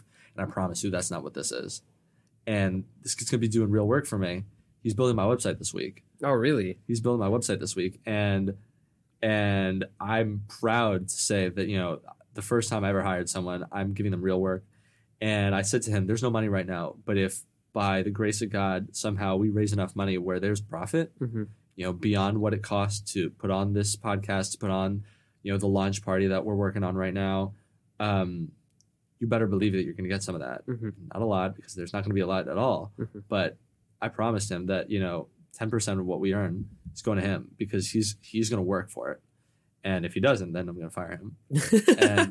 And yo, Bob Ross, if you hear this, I call him Bob Ross. Bob Ross, if you hear this, you better believe that if uh, that if you do bullshit, I'm going to fire you. But he's a good kid, and and I have faith in him, and it's really exciting. It's uh, the craziest thing. It's so And- like fake professional, but also real. Like No, that's real. You have an who- intern. Who, starts like real, quote unquote? Yeah. You know, for those of you who are listening and doing the air quotes, like who starts real? Like nobody like starts like, oh, I've been hired at Goldman Sachs. I'm a managing partner. You know, Mhm. like no one starts like that. They start somewhere. You know, you start. You're running a flag football league for middle schoolers. You know, I Mhm. did that in high school. And you're starting, you're doing a podcast by yourself, and you're you're sitting in the back of University of Maryland Hill eating shitty fries and hiring an intern. That's what I did yesterday. and Making you know what? I, I. I spent. I'm not. I'm not even gonna do it. Maryland Hill, step your food game up. Like yo, dude universities in general i think that well at least at least a lot of um the, all the SUNYs that i've been to not great um Mm. pri- some of the pri- so i went to usf once uh, for my spring break freshman year of college Wait, wait, USF is university uh St. Francis. no no no south florida Oh, South Florida. Yeah. I, I was still thinking New York. south florida oh central florida no no it's south florida there's two there's two of them I Yeah, know yeah. that. UCF is the Knights. USF is the Bulls. Yeah, I went to USF and went to Bulls. There's like a green bowl. The campus was beautiful, and uh, their Dude, food was amazing, dude. I was like, dude, this is crazy. Dude, but it's people ask me like, okay, so like once you're done with your podcast, where where are you moving? I was like, I'm pretty much done with I ninety five. So Mhm. like, no Philly, no no DC, no New York. Fuck New York. Like even Boston, like I'm open to, but like they're on ninety one. So Mhm. You know, and and I and they're like, really, that's it. I was like, and no Florida. They're like, what do you mean Florida? I was like, no Florida, man. Really? Florida's beau- Florida. Florida's beautiful, but you know what? In Florida, you get killed by Florida man. That's Florida true. man, Florida man. Florida man eats bath salts, bath salts and tries to eat your face. Florida man drives a car into an alligator pit, Yeah. and somehow you die. Right? Like no Florida. No, no, I don't know what it is with Floridians. I don't know what they put in the water out there. Like they're they're just Alligators. That's what they put in the water there. I'm, I'm moving away from the mic so I can yell. I'm, I'm pulling back. But fucking alligators, man. I'm not getting eaten by an alligator. Oh my Al- god. alligator, alligators are basically dinosaurs that survived. That's the thing. That that and sharks. They just like evolutionarily made it, and they're like, this is the form we're sticking with. It works. All these Fuck it. gated fucking communities, gated communities are douchey, Mhm. first off, and that's all they have in Florida. They have gated communities with like a fucking pond in the middle, and somehow every single pond is infested with alligators. No! I backed up because I know what, how these mics work, but no! Absolutely not. You're like, how is he so loud and yet so distant at the same time? It's because I pulled back. Pulled back. professional. I'm coming. professional. Yeah, yeah, dude. You best Uh, believe it. Special effects, we only do the best. Here. Oh my god. Oh my god. uh, al- yeah, I, I don't fuck with alligators. Um, so no they're, Florida. they're even they're even in uh. In if you're Disney hiring in Florida, I'm really sorry. They're even in Disney World. Alligators. There's a, there's a thing where like a kid got like them pulled a into, tumble into wag the right here. there. Yeah. Um, Damn. but no, but having having an intern, this goes back to what we were talking about with people and like being around people. You, you gotta have someone to bounce ideas off of. I think that's like one of the biggest values is that you have someone on your team.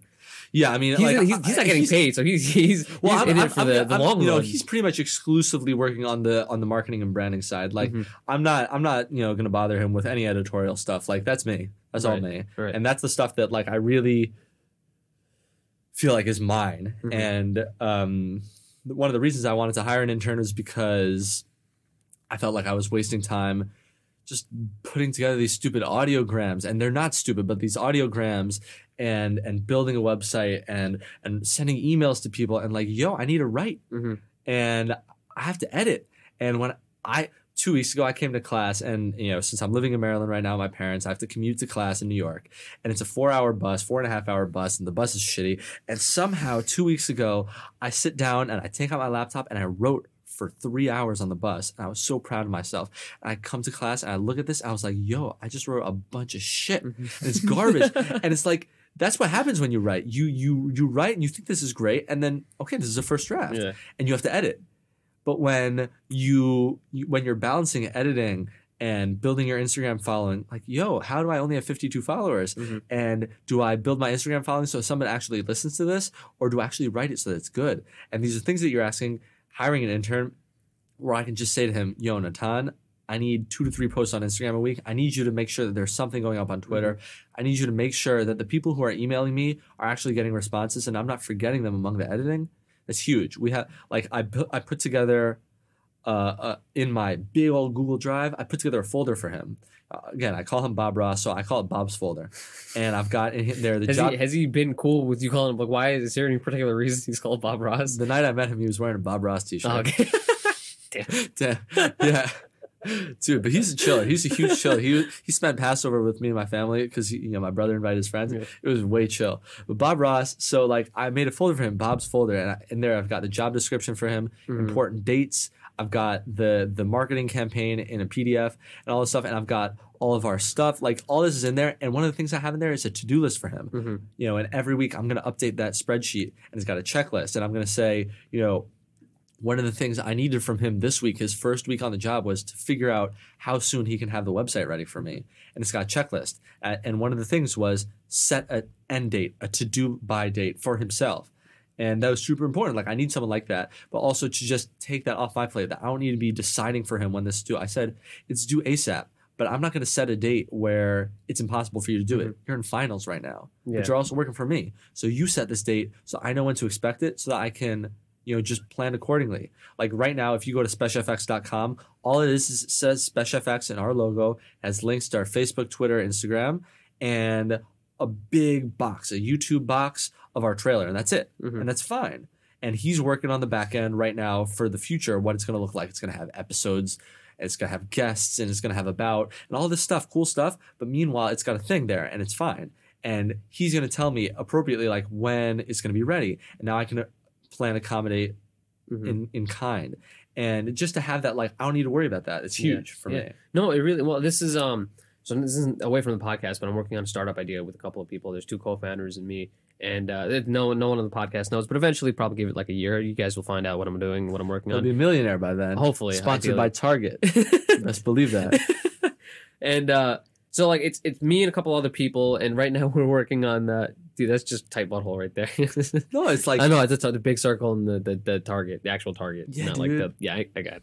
Um, you can't say tight butthole on a podcast dude no, well, well, the people for the people who are listening, he made two big circle, two circle, Uh, a two circle and a dot for the target logo. But it just Yeah, looked like dude. tight butthole with the, the the second one. yeah. Um, e pluribus anum for those of you who get that uh, was it Latin? Big Latin? No, no. What is that? imran doesn't get it it's fine it's fine Oh, fuck. All right. link it we'll link it in the show notes and um, so so I'm working with these two people, and right now we're doing our, our front end, we're wireframing the website design and stuff like that, and uh, having people to bounce ideas off of and do do things, and you know when you get stuck, you have the next idea, right? You you know it's not like a dead end. You you have uh you you'll find another route. You'll find another way to go about it because someone else's perspective is is changing your idea of it. Which perspective is super important because of that reason. That's why I think for any startup, for any any idea, you need someone to to bounce ideas off of.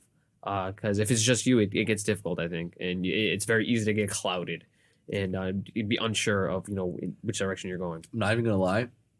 My mom was sick this week, so Okay. she's a teacher, so she was staying home. She teaches math. Shout out my mom. she's a legend. And you know, before she was a math teacher, she was an English teacher. She majored in English in college, and she was a writer. And having her at home to just look over my writing and to say, "This transition makes no sense." Mhm. I mean, it's a godsend. And you know, I don't have that every week, but Mhm. just you know, every once in a while, it's really nice. And, and to have two partners like that with you, Yeah. that's you know just a huge, a huge advantage for you. Yeah, I uh, there's a it's funny. There's uh, one person that I had on the podcast, and he, his his uh, he, he Shout that man out. What's he- his name? Uh, his name is Tomas.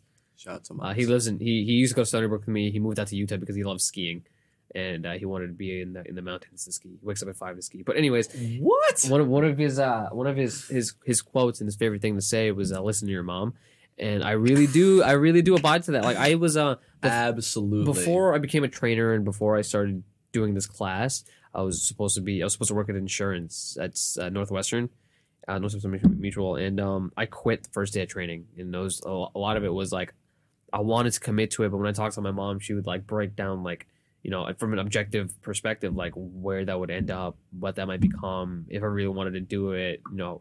And, and all those uh, things that I didn't think of at the time because I was just like, like I just wanted a job because I was coming out of college and like it would be a huge ego hit to not have anything lined up Wait, after so she, college. she she talked you out of Northwestern Mutual, but also doesn't get the trainer thing.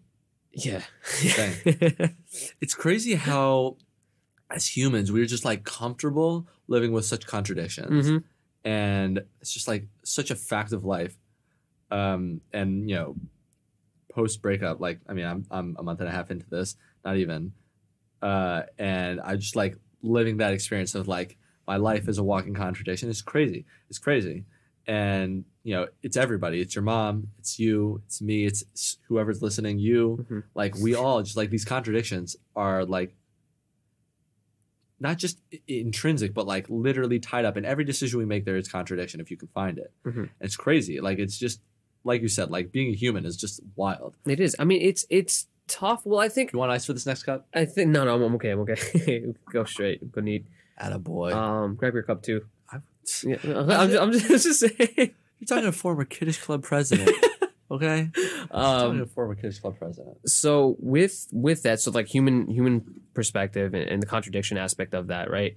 I think it's not that people want to do it. You know that they're not doing it on purpose. I think. I think it depends on the scenario. So people like doing things that are beneficial to them. So let's say like in an argument, and you're you're talking to someone, you you giving your viewpoint, your aspect of whatever it is you're talking about. I like where this is going.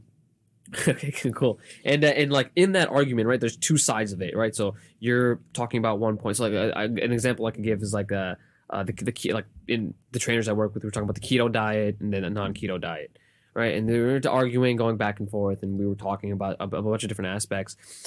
The the the person that I was talking to at one point, like gave up on some of their viewpoints and just started saying things for the sake of the argument, not for the sake of, of the cause that they're talking about.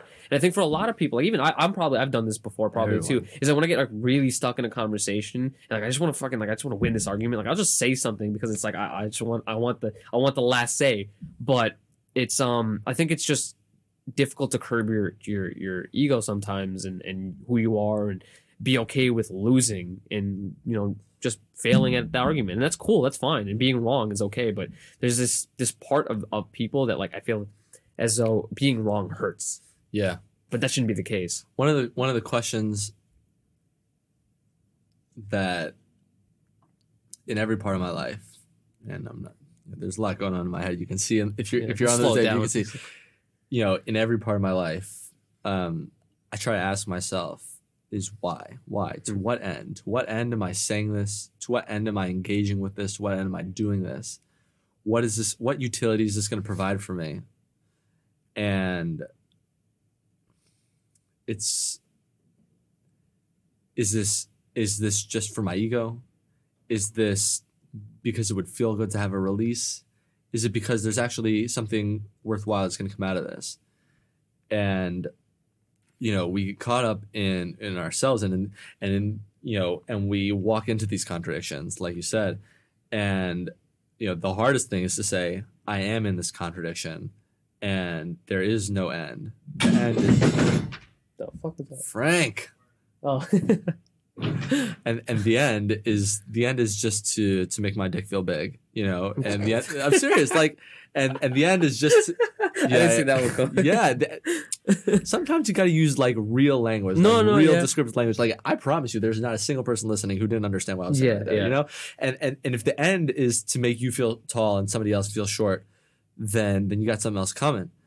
And and to admit that you're in that space and to step away from that space. I mean, that's the hardest thing.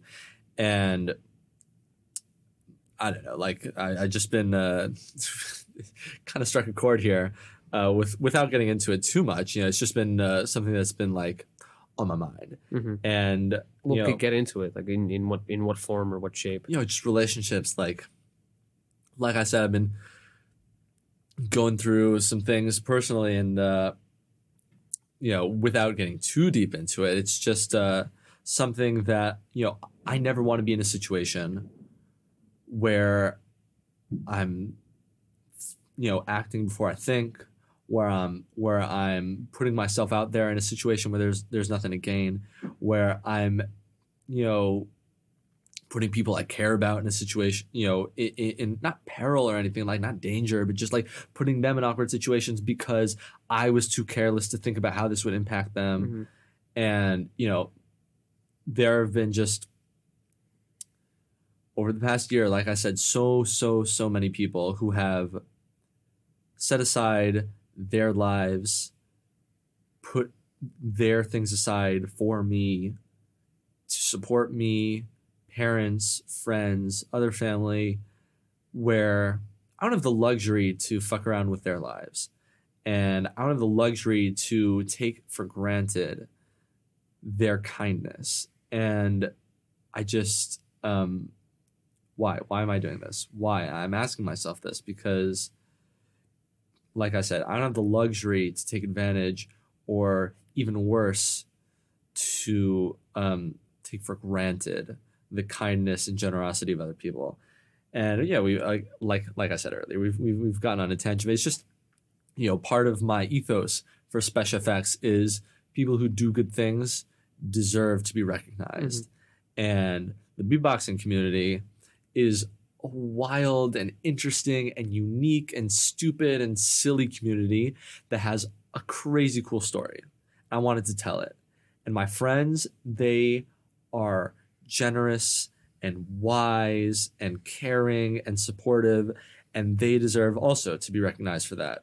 And in all the things I'm doing, I just really want to be present and cognizant because fuck this earth, but there are a lot of good people who are doing really good things for me, for you, and I don't know, I'm just appreciative. It's definitely the whiskey talking out of my mouth right now, but like, no, no, dude, we get deep here. That's what we do. that's what we do. And I don't know, I just like, why? Why are we doing this? To what end? You know, it's it's the hardest question, Yeah. but it's the most important. Well, this is this is a, a concept I bring up a lot. Is uh, there's this book I read. Um, it's called uh, I forgot what it's called. Is uh, the time is now or uh, the Ta- a tale for the time being. And um, the book basically encompasses uh, this this little Japanese girl and, and her life and all the things that she goes through. But the kind of the telltale and the reason that the book even exists and it's such a good book, it's by Ruth Ozeki, is that uh, she she discusses the protagonist complex in, in, in the story. And um, being in the podcast world, I think we really understand that is that everyone is working to construct their own narrative, right? So everyone is their own protagonist. You're the main character of your own story. I'm the main character of my own story. We want to we want Shut that shit out. we we want to create the best story for ourselves. We want to be like that A1, like alpha, you know. Abby wants to do on you. Boo. I'm sorry. It's not my word to say. uh, and and and uh, I think a lot of times people will forget that everyone is in that same predicament where they're the main character for their own story, and um, that One time I had a dream about this. I was like 13, and I, and I said to myself, what if I lived my life, but my perspective was through Josh Charnoff's eyes? Who? This kid I went to school with. oh okay, just remember that. Okay, it doesn't matter. Josh Charnoff could be Oren Charnoff. It could be you, right? Like, what if I lived my life through Tony Deck's eyes? Mhm. That would be the craziest thing Yeah. of all time. Well, that's why like even when this is this is I talk about Tony like so far I talked with about him with Becca and you is that when he always gives me his perspective on like why a show should be edited and clean and clean cut and all that. I don't like I don't I'm not like no just because like your ideas are wrong. I get where he's coming from because he's from the radio background. He's from like a, you know from an old school methodology, and he wants it to be succinct. He wants it to be perfect. But then I never, I, I have never changed my form. The whole time you'll hear, he's, he's telling me probably every single time to start editing more. And I don't do it any time. Like I've never done it so far because I have faith in my form. That's my perspective. I think this is uh, a better output. I like the way that the A1 since conversation goes. one. Yeah. and I, I like the way this, this goes, the flow of a conversation, the way things end up. And I think being, being conscious of understanding where someone else is coming from is a very important part of not just taking it at face value and thinking it as confrontation, right? So this is, like talking about our parents. Like I, the reason I don't argue with my parents is because I understand where they're coming from, and no matter what I do, they won't understand what I'm doing unless I really show them proof in some way, or or can explain it to them properly. Um, but I, I arguing is the last thing to do because as soon as you start arguing, you've thrown the ability to actually explain what you're talking about out the window because now to them that's just confrontation and they think that you're just coming from a different perspective and it's just like butting heads. It's no longer like let's like try to find a middle ground here. It's like all right fuck you. That's it. And it's difficult to to let your your ego down let your guard down and really just be okay with being wrong on subject and just talking and trying to figure it out. Yeah, I mean, I literally have nothing to add. I mean, I completely agree with every single thing you said. It's um, it's funny because I'm a talkative guy. I'm a loud guy. I, I've I have opinions and I have things to share, and I think I'm pretty engaging when I talk. But often, you know, when people talk about something serious, you know, and I'm there, they'll see I'm quiet and they'll think, you know, what's what's wrong with Tani? Like, why won't why won't he participate? Does he think he's better than this conversation? Does he think that this conversation about a, a relevant issue is not for him? Like, he's too good for this? Like, we're talking about fucking rape right now. Like, how could he not have something to say? Mhm. The answer is not. I don't have something to say. It's because I'm not ready to say it yet. Like, what I'm thinking is I'm, I'm still developing that thought. Like, it takes me a long time to. Like, I want to open my mouth until I have something I'm proud to say Mm-hmm. And sometimes you know I do that, but like I, w- you know, the last thing I want to do is open my mouth when we're talking about something serious Say something. wrong. and say, not say something wrong, but say something ignorant or say Mhm. something offensive. Mhm. Like I want to like be proud of the things I say and to say something that's genuinely contributes to the conversation that pushes the pushes the needle, and um, these conversations they they they they, they develop and people are so quick quick quick to to well I don't think and then they're just regurgitating this and and saying that and it's the first thing that comes to the mind and I'm just sitting there I'm like yo how can you process that thing he just said so quickly? Yeah, you just said something deep. a lot of people i think and i've i've, I've dealt with this in, in when I, as a trainer and someone who's talked to a lot of people over time is when i talk to them they don't listen to to to think and give their side of it Dude, everybody listen- should host a podcast because when you host a podcast, you understand that you have to listen. yeah And then all of a sudden, you come to every conversation, you're hosting a podcast, and you're like, wait, he said that. I'm going to come back to that later. Yeah, yeah, but but this is the. They listen not to understand; they listen to to rebuttal, is to have the next point. Yeah. So What or to am I just like, how does this relate that? to me? How can I relate Mhm. this to a story I want to tell already? Yeah, I've come to this conversation with three stories I want to tell, and I've already told one because I started the conversation, but he's responding to that conversation. Instead of following wherever that train happens, I'm like, how can I relate this to the next story? Because Yeah. I really, I really wanted to get to this thing, and I wanted to share it because you won't believe how hot this girl was I Yeah. got with. You know, like, like all of a sudden, all of a sudden, it's not a conversation. It's, it's a just like, your train of thought, and you're just putting instead like you're just cropping and cutting, you're cutting and pasting your your train of thought into wherever the conversation was going, instead like- of naturally letting the conversation flow and go whichever direction it's meant to go. yeah, hundred percent. Yeah. Um, yeah, I think I think we've touched on everything. We touched. Oh, we got more. Okay. Absolutely got more. First off, we got 25 minutes. We got we got shit to do. We got shit to do. We got half a bottle left, so we got we got we got We're work to finishing. We're crushing this bottle. No, okay. no. I was about to say. Maybe, maybe we'll come little- back during class and then like revisit the rest of the Yeah, bottle. I'm okay with the that, yeah, classmates. But I did just want to talk like, you know, I'm I'm go- I'm gonna take the I'm gonna take the host mic for a second. Do it. Go for I'm it. gonna take the host mic, and I wanted to talk about you and I very differently have done this marketing thing, Mhm. and where where I'm releasing all my episodes. Like I've been working on this, working on this, working on this, and people keep saying to me like, "All right, so why can't I subscribe on iTunes? Where's your podcast?" I said, "It's not coming out yet. It's not coming Mhm. out yet. It's coming out in May. Actually, it's coming out in June. You your podcast's been been live for ages." Mhm. And me, I'm looking for sponsors, I'm looking for this, looking for that. You're just putting out. Mhm. I just think that the marketing process, like I wanted to talk about that because Yeah, like more than anything, like I, I just wanted to like on mic, I wanted to get your thoughts about my launch party and about my process because I think, like I said, you come from like a YouTuber's background, and I think your listeners in particular would enjoy your perspective on somebody else's process. Mhm. Well, t- I talked about Becca with this. Is Mhm. that my show is very different from Very casual. from it's yeah and uh two two it's not even that it's just casual that's not the big part of it is that it's not a narrative right so it, it doesn't take as much time to put out the content and two i don't really want to give this show to anyone i want this to be my and, and this is i think where we differ in, in mindset is that i think because i'm born in new york i don't know what it is right? Yeah, fuck yeah, I'm from Queens. I'm from queens i've been born in queens born and raised been here You know what Imran told me the other week? He was like, I'm from Queens, we smoke blunts. I was like, what No. taste? He's like, no, man, we smoke blunts. So Yeah, that's real. If anyone's from New York and anyone's from Queens and they listen to this, yeah, that's just that's just what it is. That's what we do.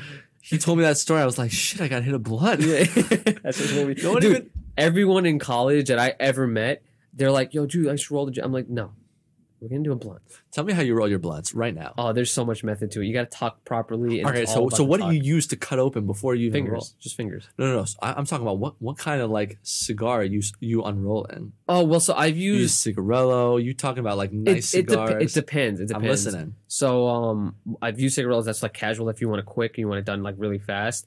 Um, there's uh um, what's in the in between? I forgot what they're called. Uh, bl- uh Black and mild. Black and Miles. They're like the, the cigars that have like nice. leaves. A bunch of kids in my freshman dorm smoke black and milds, and I like like the smell. Yeah, the the leaves on that are a lot thicker, so it's you more smoke a blunt difficult. tonight. Never mind. I wish, I wish. Um, Me too.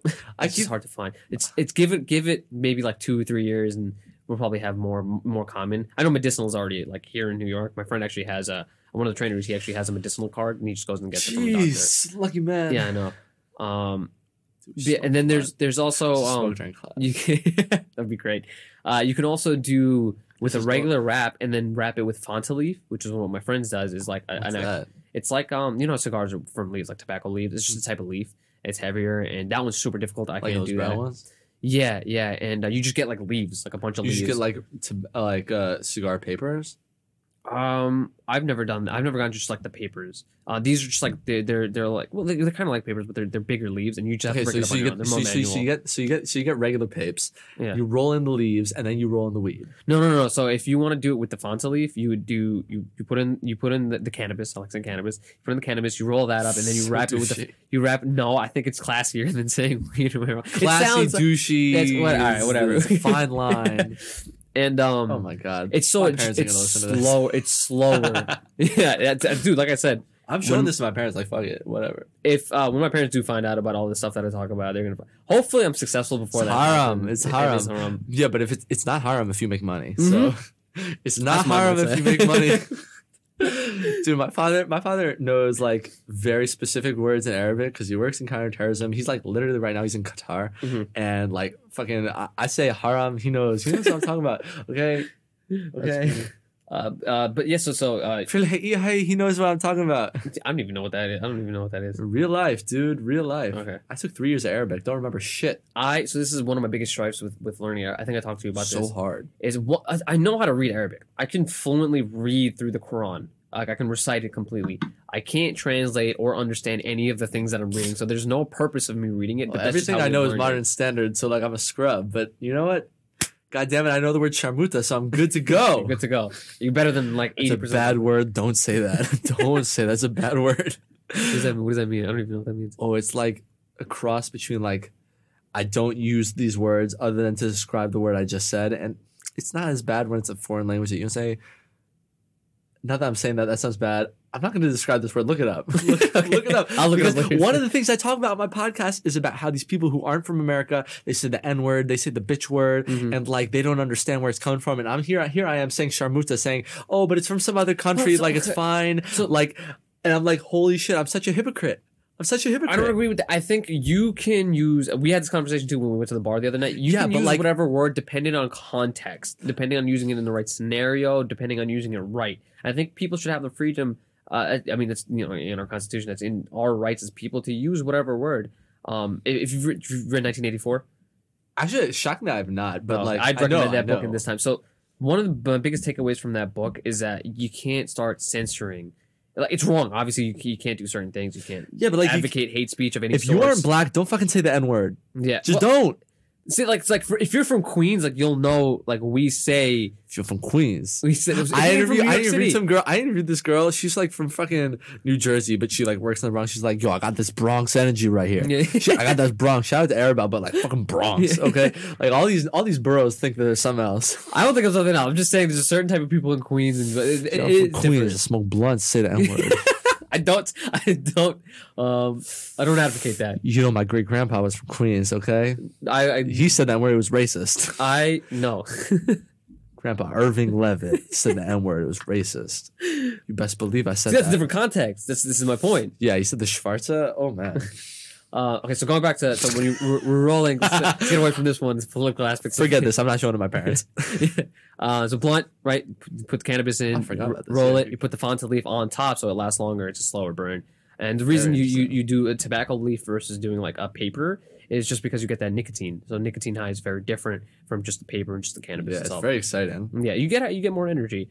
Um, but the original question you would ask me is why my show is formatted the way that it is. No, not not why your why your why your show is formatted the way it is. I know. Mhm. I know you like this format. It's true to the self. Like nobody lives a life that's actually structured. Nobody Mhm. lives a life with an outline. Mhm. The outline is re-rendered post facto. You've lived 40 years and now Mhm. you rewrite the outline of the first 26, Mhm. right? Because now you know how it went, right? And I understand that. Okay, so what is? But I'm saying I'm saying like your rollout, you're just like, take it. Whatever it is, take it. Mhm. Meanwhile, I'm in here, I've been like negotiating partnerships and like you know, I, I I'm in the process of renting a space for a launch party. I'm hosting a beatbox battle. I'm hosting a live podcast. I'm doing all these things, and like I'm thinking about those first two weeks on iTunes. You know, when that's your time to make their new and noteworthy. You don't care about that new and no, new and noteworthy. That's not that's not Mhm. your style. And yet you want to do this is my project. Me, I want I want to be bought. I want to work for somebody else, and yet I'm the one working worrying about the new and noteworthy. I just think that's interesting, like that contradiction. Like like I said earlier, the contradictions are everywhere. Yeah, I just feel So- like so- you're you're con- you have a consistent listenership, and I know that's true. not really. so, like- eh, just 50-50. It, de- it depends. I've had some people listen Okay. to the show. Okay, as I'm like fighting the urge to speak in Hebrew, but like you have people who listen to your podcast. So like Mhm. these people who have heard you before, I know they want to hear like your thoughts on the way I'm going about Mm-hmm. things. Well, one, I think I like the fact that I can sh- have my personality on the show. Uh, I, I've, I've. If only I could do the same. Jeez. It's still. It's not like I was when I was first recording. Do I, I didn't do video at first. I didn't do um, long form where I would just like let it go completely. Like I, I tried to do more scripted, but I realized the more I tried to script it, the less natural I felt, and I hate that. I hate not being me, and I think I'm I am one of those people who's more open to the idea of having myself as an integral part of the show. I Uh, had to rewrite an entire episode to make sure that I was part of it. yes, and, and the thing is, like, even for you, it's like for your show, I think it's important that you're a part of it, but you're to a different extent than I am. And another thing is, you're doing a narrative form. Uh, so the reason why I don't really care if I'm on the new and noteworthy and all that stuff is that I don't ever plan on selling the show. I had never like when we mentioned RSS feeds, we mentioned hosting our show, our own websites. I always mention like I tell everyone it's like this is how you you can do it. This is my way of doing it because I like owning everything. I own my own website. I own my own my hosting is is on Libsyn and not on my website because I want the files to just be there. Right? The Yeah. files are on Libsyn and Libsyn doesn't own my feed because I want to host my own feed. 100%. The reason I did it that way is because then I can't be censored. Is that I can't be ever told It's how to true to change things. It's true to me. It's exactly how I want it to be and how I want it to progress and where I want it to go. And it's on my time. Right? So that's the thing that's different. Is that I'm not and I guess it goes back to being a trainer. I guess it goes back to I like having the idea of owning my own business and owning my time because the most expensive thing that anyone can have is time. Right? Time is the most expensive thing. Doesn't matter how much fucking you make in an hour. It was the hour that you- you're getting paid for. And the hour that you're never getting back. Yeah. So to me is that I want when I do the show to be how I did, um when I do it is is the way that I want to do it.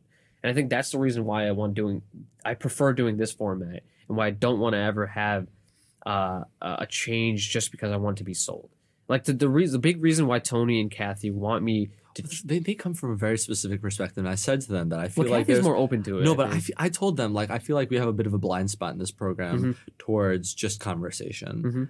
Um, and like Nick said, you know, two weeks ago, Nick Qua, shout out to Nick Qua, he's a legend. he has, I um, really want to get him on the show because he's young and he's he's done great. well, he's in uh, Iowa, so Yes, Idaho. Idaho. So, Land of so, potato, so right? sorry, sorry. To, I'm sure I insulted someone there, but um, uh, you know, Hopefully not. he said, you know, that there, you know, we might think that in this in the storytelling world, there is a blind spot to just the conversations, but in the podcasting world in general, there isn't a blind Mhm. spot. Like these things are making money. You know, The Mhm. Ringer, fifty million dollars a year Mhm.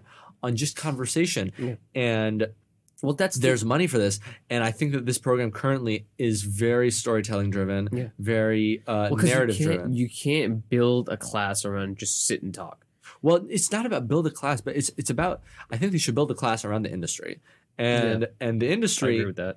is is very diverse. It- there it- there it- are there are Sports Illustrateds, and there are ringers and there are NPRs and there are Joe Rogans Mhm. and all these things are different from each other. The production value is different from each other. The structure is different from each other. All these have outlines before the episodes, but each of these outlines look very different and each of them are more or less willing to throw away the outline as things happen. You know, So so the the thing with this class, and I, this is not to say that this has an impact on anything, but I'm the only colored person in this class, right? I thought about that. Right. So it's fucking weird sometimes, but I've been with Yeah, a lot. Judy's cat.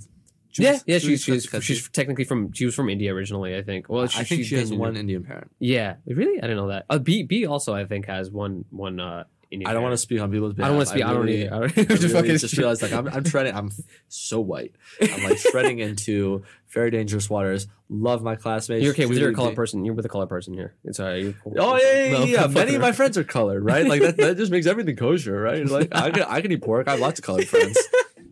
Um, so so Nah.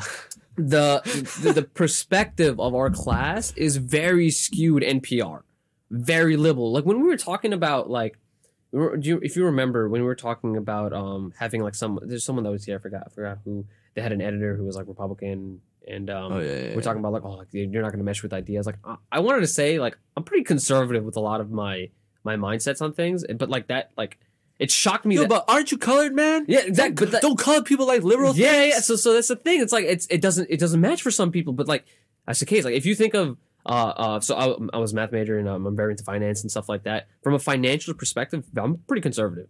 Um, a lot of things Trump has done, like like people will be like, oh my god, look at the Yo, watch this is yourself. This is a Yeah, podcast. right. Watch yourself. So Whispering. there's some things that he's done where it's like that was good. Uh, The tax break makes sense to me. I understood it, right? But I can't agree with one thing and then disagree with another. That's like that's haram, right? Like I can't, do- I can't do, I can't contradict, I can't contradict myself. But that shouldn't be the case. I should be able to hold whatever perspective I want, dependent on the reasons and the, the cause and the purpose. Um, so the with- nice thing about being the first in a, a fellowship, and you know, this is the first year of our class, is, and I'm looking at the time because I need to get out of here for therapy because therapy is important. Anybody who needs therapy, you should go. Um, you know, is we are shaping the future of this this fellowship, Mhm. and our feedback is doing the same. Mhm.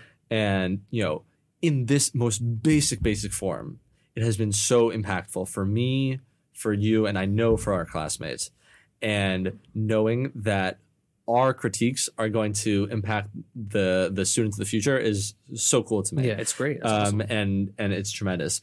So, so what I'm saying is that with that fact that I, I come from a different background, a different perspective, You are I- brown. Can't I confirm. yeah, can't confirm. There's video. That's why I got video, right? That's- People got know. know like, um, Now, his name is Imran. He's white. uh, yeah, that would change. I feel like that changes the entire vibe. Go ahead. Go ahead. I'm, I'm cutting you off. Um, no, you're okay. And then uh, so so being in that that side of it where they want like the edited NPR stuff, like I don't like it. Anyone that's like like from from any of the backgrounds that I've been, any of the people that I know that are like different ethnicities, like they don't we don't the like bodega boys aren't doing editing. Yeah, that's what I'm saying. Like the bodega boys, fucking, they, they they're gonna just talk. Like they're just there to, to fucking cut the shit, like shoot the shit, and just have fun. Half the time, I literally don't understand the words they're saying, but I understand the things they're saying. you real know? talk, real talk, Real talk. Like For I understand facts, what they're. facts. I understand what they're saying. I don't hear the words. I don't need the words. Bodega boys are real. Yeah, and they're successful. They've done great. So it's and Yo, it- Bodega Boys want to sh- sponsor my podcast. Bo- Bodega Boys want to come on my podcast. I don't even care. It's about beatboxing. Bodega Boys, there's a spot for you. I special FX. That's Bodega Boy, I bsf.kex.com. Yeah, I've been drinking. Why you ask? Look right in the uh, camera while you say that. Look right in the fucking camera. uh, and Boys want to have me on their podcast. I see you. I don't think they have many guests. I don't think they do guests. I think it's usually Of course, they don't do guests. The Bodega Boys. Um, the last reason is I love podcasting for the fact that just like YouTube, any creator can do what they want. So I think everyone should have the freedom to choose the design they want the show to be Yeah, and the format that it should end up and how it goes and how it runs and what it becomes. 100%. Um, and that's why I do it a very independent route because for right now, I know no matter what, I'm not going to make money for a long time. That's just the truth of it. I just don't think that's going to be. But when it does come to fruition, if it ever does become something, when it does become something, I have ownership of it. Like it's Yeah. my show. Like I, I choose what it became. I was the reason that it became what it is, and it wasn't anyone else. And that's like one of the biggest reasons why I prefer doing it that way. Because it's true to me. It's true to who I am. It's true to my perspective and my background. I love that. and that's just what it is. Um, Well, I gotta get out of here in five minutes. Yeah, I've got so- some things to shout out. yeah, so, so right, so let's let's end it off on that. That's a great that's a great way to end it off. Um, a couple things that I want want you to do before we get uh, get going here. So let's talk about special effects. Give, give the, the viewers, the listeners, the full rundown of the show, what you're doing, and, and we kind of went over a lot of it already, but kind of where they can find it, what they can expect. Um, and then after that, we do a little segment where uh, we talk about your short and long term goals, kind of where you see yourself going in, in the upcoming months or the upcoming year.